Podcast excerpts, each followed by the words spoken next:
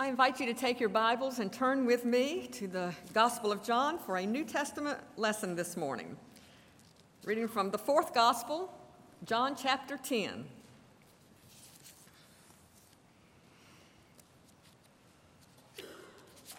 I'll begin with verse 11.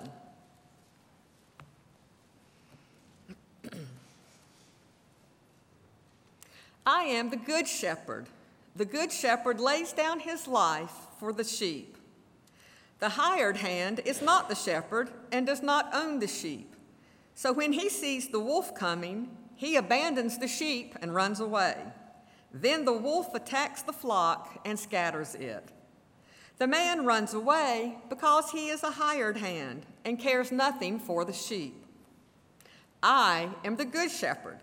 I know my sheep, and my sheep know me just as the Father knows me, and I know the Father, and I lay down my life for the sheep.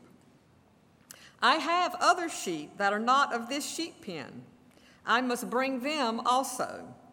They too will listen to my voice, and there shall be one flock and one shepherd. The reason my Father loves me is that I lay down my life, only to take it up again. No one takes it from me, but I lay it down of my own accord. I have authority to lay it down and authority to take it up again. This command I received from my Father. May God bless the reading and the hearing of His holy word.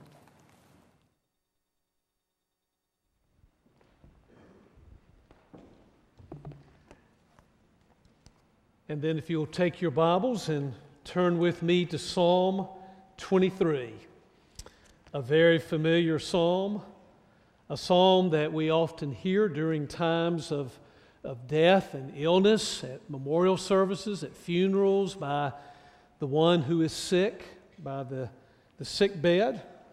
But Psalm 23 speaks much more to us than just in times of illness or death, uh, in times in which we may suffer from difficulties in our life, it really is an invitation to follow the Good Shepherd. And we've just read John chapter 10. You know, in Israel's history, uh, the shepherd had quite a complex and rich image. First of all, God was viewed often as the shepherd of his people. And then we know, of course, that the kings of Israel and many of the religious leaders in their political and religious duties, respectively, they were regarded as the shepherd of their people. And on many occasions, when they didn't do a good job, it was the prophets of the Old Testament who reprimanded them and reminded them that they were to shepherd their people faithfully. And finally, there really was a job called a shepherd. That was a big part of the economy back in that day, is that there were sheep and someone had to tend uh, the sheep. And in fact, when we were in Israel uh, and Jordan back in uh, 2014, a group from Oakmont, there are still shepherds on duty in Israel. And as we were driving by in the bus, you could look out and you could see the, the shepherds taking care of their sheep. And their job, of course, is to provide for the needs of the flock, but also to protect them. And you're going to hear a lot of this of the need of protection and of providing in this psalm. As we read it, notice that the writer personalizes it. There are a lot of I's and a lot of me's and a lot of my's that are given in Psalm 23. So as we as you follow along as I read it, personalize it for yourself and make it your psalm. The Lord is my shepherd. I shall not be in want. He makes me lie down in green pastures. He leads me beside quiet waters. He restores my soul. He guides me in paths or in ruts or in grooves, you could translate that, of righteousness for His name's sake. And even though I walk through the valley of the shadow of death, probably a more accurate translation is even though I walk through the darkest of valleys. And so, see, that takes us even beyond times of death, doesn't it? I will fear no evil, for you are with me. Your rod and staff, they comfort me. You prepare a table before me in the presence of my enemies. You anoint my head with oil, my cup overflows. Surely goodness and love will follow me. You know, the, the, the better translation, literally, out of the Hebrew language is only, not surely, but only goodness and love will pursue me, will hunt me down all the days of my life, and I will dwell or I will return. I will come back to the house of the Lord forever. Sisters and brothers in Christ, this is the word of the Lord. Thanks be to God. Well, you know, in the English language, it is actually five words The Lord is my shepherd. But interestingly, in the Hebrew, it's only two words. The first word is Yahweh, translation, the Lord. And the second word in Hebrew goes like this the one being my shepherd. It's kind of interesting how languages are different.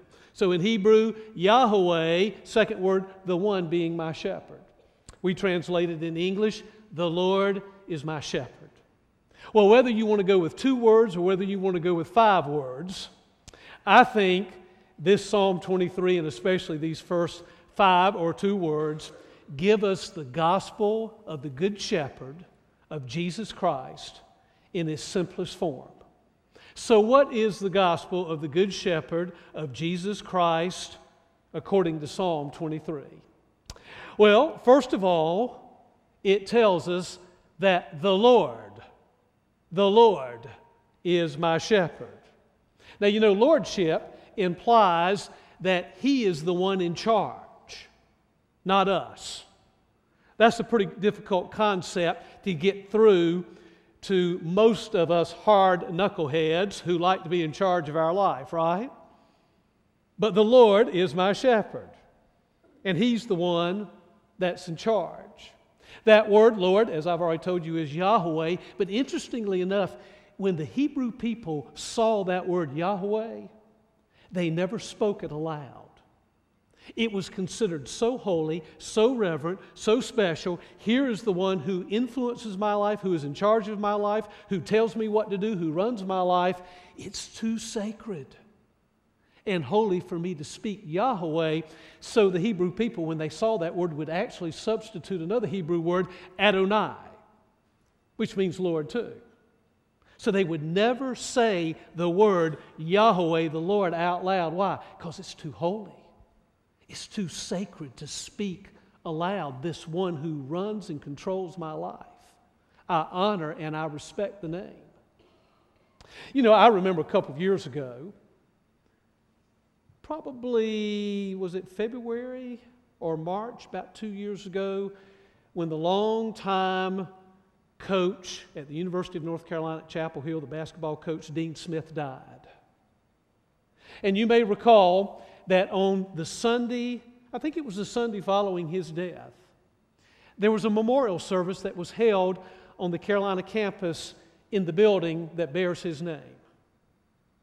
And I remember watching it. They, they showed the service across the state of North Carolina. I think it was on UNC uh, public television and also on several of the regular networks. And I remember when the current basketball coach, Roy Williams, came to speak. He said something like this He said, If you ever heard, hear it said of me that I said, Dean said so and so, or Dean did so and so, you can know it's a lie. Because I never called him Dean. I always called him Coach Smith, or I always called him Coach, but I never called him Dean. You know, they're just some names that are too holy and sacred to misuse. And one of those names is the Lord. The Lord, Yahweh, is the one that is supposed to be running and controlling our lives. We give him our utmost respect. We give him our highest honor. We remember the third of the Ten Commandments in Exodus 20 is don't misuse the name of the Lord your God. And we intentionally realize that He is the one that's in charge of our life. Now, one, one of the things that shouldn't be lost on us this morning is that there are a lot of us in this room that have made Jesus Savior of our life. We are glad for what He did for us on the cross.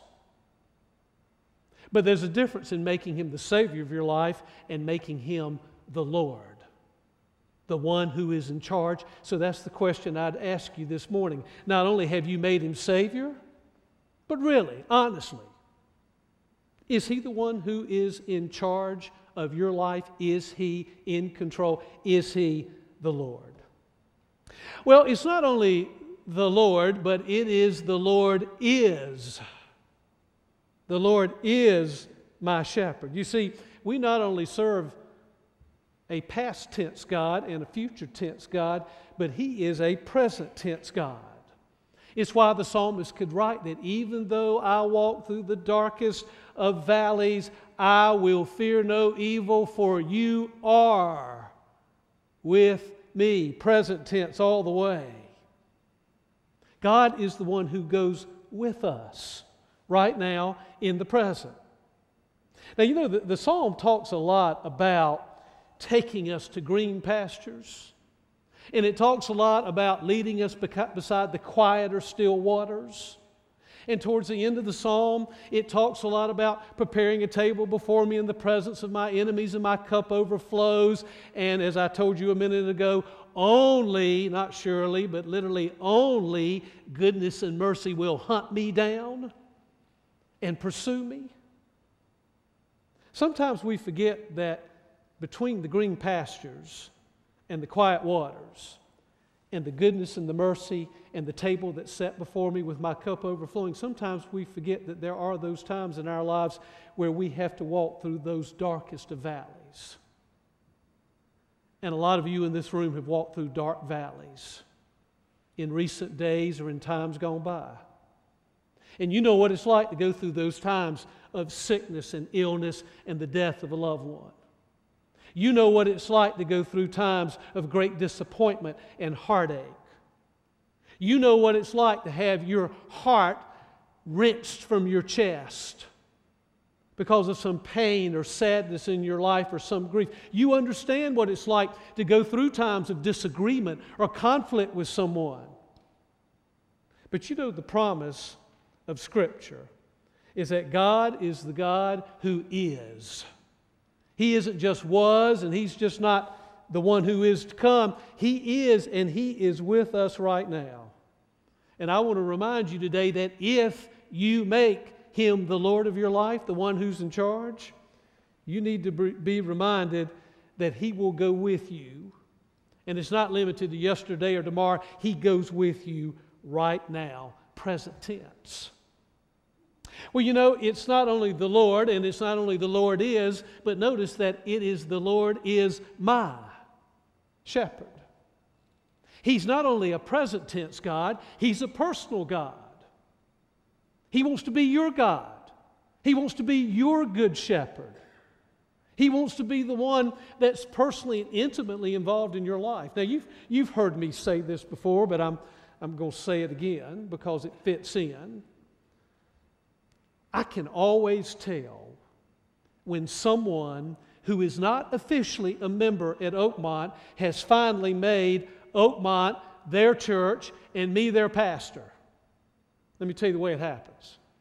We're out in public somewhere, and I run into them. They're, not officially members. They might have been coming for weeks or months or maybe, maybe even years. They've not officially joined, but I see them somewhere in public, and they're with some other people, and here's what they say I would like for you to meet my pastor at my church. And that's when I discover that they have moved their membership without moving their membership. They've made me their pastor and they've made Oakmont their church. Unofficially, not, not officially. And that's good. I love hearing that. They don't say, hey, I'd like for you to meet the pastor at the church where I attend. They say, I'd like for you to meet my pastor at my church. That's what happened to that, that guy we call Doubting Thomas. You know old Doubting Thomas in John chapter 20? Jesus has appeared at the upper room, and Thomas is not there, the other disciples are. And then Jesus disappears, and then Thomas shows up, and the disciples are all excited, and they say, Thomas, you won't believe it, we've seen the Lord. And he thinks they're crazy. They're seeing things. There's something wrong with them. They're, having this emotional and mental and psychological meltdown. And he makes that famous statement unless I see and feel the nail prints in his hands, literally in his wrist. That's where the Jews nailed him to the cross, was in their wrist. Seven inch spikes, right here. Unless I feel his side, I'm not going to believe. And then a week later, all of them, including Thomas, are in that upper room, and Jesus appears the second time. And if you remember in the text, the only thing that Thomas does at that point is he falls down on his knees and he looks up at Jesus and he says, My Lord and my God. There comes a time where every one of us has to decide if we're going to claim him for our own. I mean, you can talk intellectually all you want to, and, and, and, you can reason through whether God exists or He doesn't exist. At some point, the a- academic and intellectual exercises has to end, and experience has to count for something. And you and I both have to decide: Is He my good shepherd? Is He my God? Is He my Savior? And is He my Lord? Well, you know, the last part of this is that it says, The Lord is my shepherd. We've just read the text out of John 10 about the Good Shepherd, Jesus. And one of the characteristics of the shepherd is that he's always out in front of his sheep, he's always leading the way. And in this psalm, we, we get a feel for how intimately and how personally and how practically God, our shepherd, wants to take care of all of our needs. You know, for instance, the Good Shepherd takes care of our hunger and our thirst. He takes us to green pastures and takes us to the still, quiet waters. He cares about our physical needs. You don't think He cares about what happens to you? Think again. He cares about the little stuff, like what you eat and what you drink. He's a good table host. He cares about our relationships with people. He wants us to make things right with each other. The text says, He prepares a table before us where? In the presence of our good friends? In the presence of our favorite family members? The text says He prepares a table before us in the presence of our enemies. He wants us to get along with each other and find healing and reconciliation. The text says that He heals our emotional and mental and spiritual wounds and even our physical wounds. You know, at the end of the day, you know what the shepherd always did? One by one, as the sheep are going into the, the, the, the, the pen, the sheepfold, he's picking all of them up and he's looking around, he's checking out their paws, he, he's just checking them over to see if there are any visible wounds. And many times, times the shepherd would take oil. You know, oil is, is that's anointed or placed on us has, has healing ability, and he would put oil on the sheep. The, the text says that he anoints our head with oil. He wants to bring healing and wholeness to our life holistically. The text says that he speaks and he guides us if we will but listen to his voice. He leads me in the paths, or you could translate it, the grooves or the ruts of righteousness. Just like a vehicle in snow that's churning out the snow, and you can follow behind that person in the rut, so we follow behind the rut, the pathway of the Good Shepherd. The Good Shepherd hunts us down. The Good Shepherd pursues us with goodness and mercy. And he does that in such a way that he restores my soul. The purpose is to give us renewed vitality in our life so that we can be a whole person again if God if we will just let God do that. And the last thing that the shepherd invites us to do in response to all of this is I will dwell in the house of the Lord forever. Now, that word dwell actually can be translated to return. The biblical word for repent is this same word I will repent or I will return to the house of the Lord forever. Now, you know, we live in a day and age in which a lot of people are forsaking the community of faith called the church. And those who are not forsaking it completely are not showing up very often. We've been having this running conversation in our deacon body for probably close to two years. What's happening to people? How come we don't have as many people showing up in our services? Well, the reality is, and we've been doing some of this statistical analysis, we've been checking out how many people do come at least once to worship on Sunday in a month's time.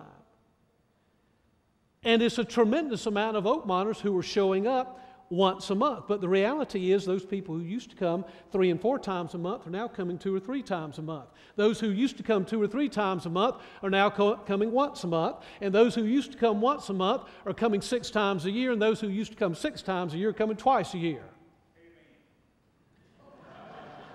How about that? Somebody is awake this morning. Now, why is that the case? Well, some people have looked at the 10 top reasons why people are not showing up for worship. You want to hear why? You, you just kind of check off if you fall in one of these categories. My, my guess is you'll check more than one. People are not showing up to worship now because of increased mobility and travel. Are, are, you checking off now? People are not showing up for worship because of vacations and second homes and going on cruises, etc., etc. Sunday sports leagues. People are not showing up for worship because of Sunday soccer, baseball, just, I mean, just fill in the blank. People are not showing up on Sunday because they are caring for aging parents. Checking it off? People are not showing up for worship because of illness. We do get sick every once in a while, don't we? People are not showing up on Sunday because of exhaustion from a busy week. They run 24 7, Monday through Saturday, and when they get up on Saturday morning, they can't go, Sunday morning, they can't go again, and that's why they tell me, I'm using that word they. Well, that's why you tell me you didn't see me on Sunday, but I saw you. You know how that's translated? I stayed at home and live streamed or cut on cable channel 7 in my pajamas and drank coffee while I listened to the service. People are staying home because one out of three Americans work on Sunday. Did you know 33% of Americans work on Sunday now? People are staying home from worship because of weekend athletic events. They go away for a football or a basketball game and they just stay gone the whole weekend. You checking it off here? People are staying away from worship because of holidays that wrap around weekends. There's a Monday holiday or a Friday holiday. Hey, we got a long weekend, let's go somewhere. And people are staying away from worship just because of the good old fashioned lack of commitment. Now, I want to tell you something. I want you to go and to be away from here every once in a while because you need to get away. and you are going to be sick, and you do have aging parents, and, and you do need to be away for vacation, and you are worn out physically, emotionally, you're tired. But I want to remind you that the fourth commandment says to remember the Sabbath day and keep it holy. And we could do a better job of that, every one of us. And that's the response of the psalmist that I will return. I will repent of being away from the community of faith, and I will return to the house of the Lord forever.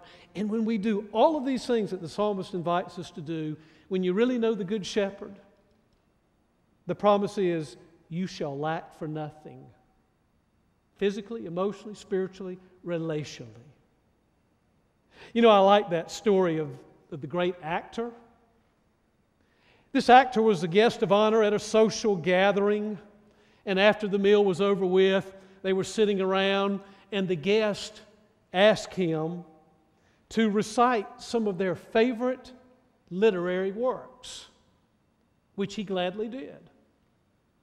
And at one point, there was an old preacher who was present. And he asked if that famous actor might recite his favorite scripture, Psalm 23.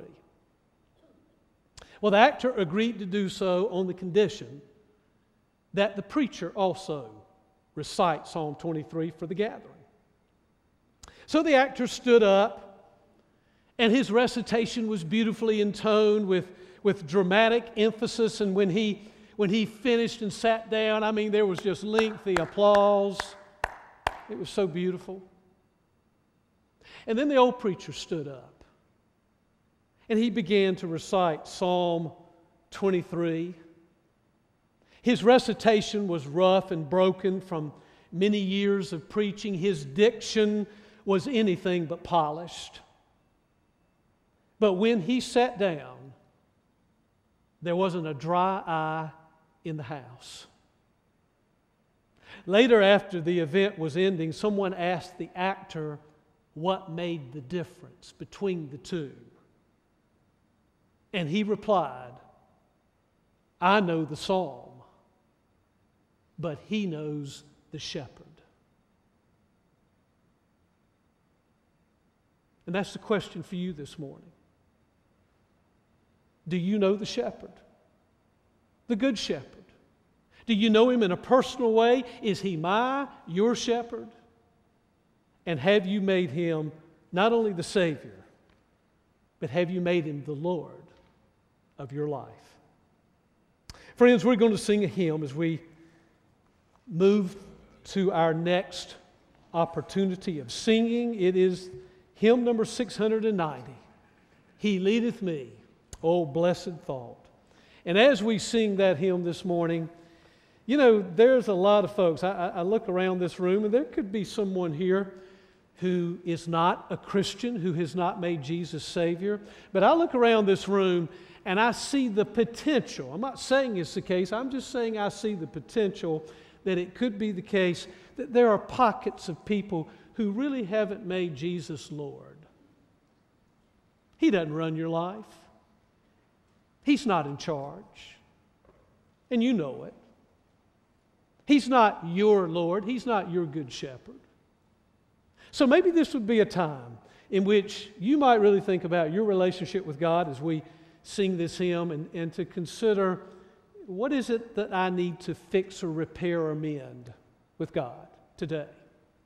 Maybe you've been through our Oakmont 101 class and our membership class, and you're ready to become a part of the Oakmont Church family, you may find it meaningful to go back to our prayer stations, to leave a prayer request, to light a candle that symbolizes that prayer. One of our ministers will be standing back there, ready to pray with you or for you if that would be meaningful. Feel free just to move from where you'll be standing to sing and, and go to the prayer station if that would be helpful. And I'll be here at the front. If I can pray for you or hear a decision, I'd welcome that. And as you know, we saw the video about the good work that Baptist Hospital is doing in helping families and individuals who financially are unable to pay their medical bill. You're a part of the anointing of all, the healing of people in that situation. And we have two offering baskets that are here at the front.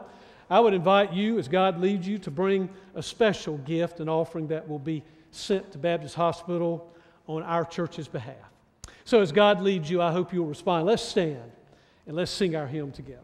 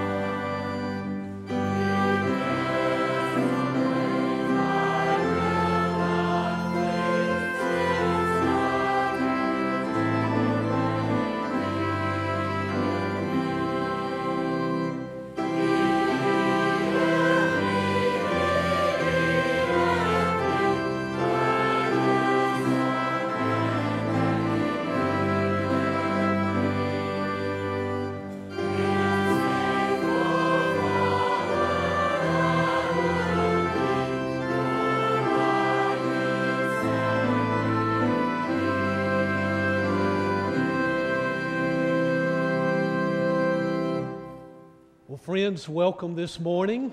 Happy Mother's Day to all who are here.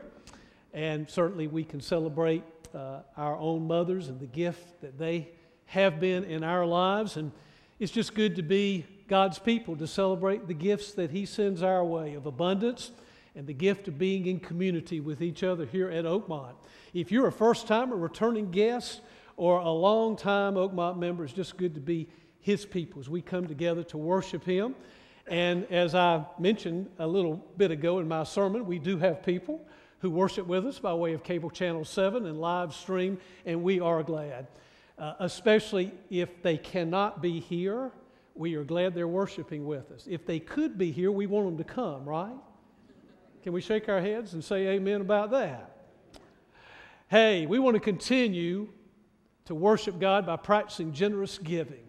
As our ushers come now, we're going to return to Him, our God's tithes and our offerings, and invite you to share as God leads you.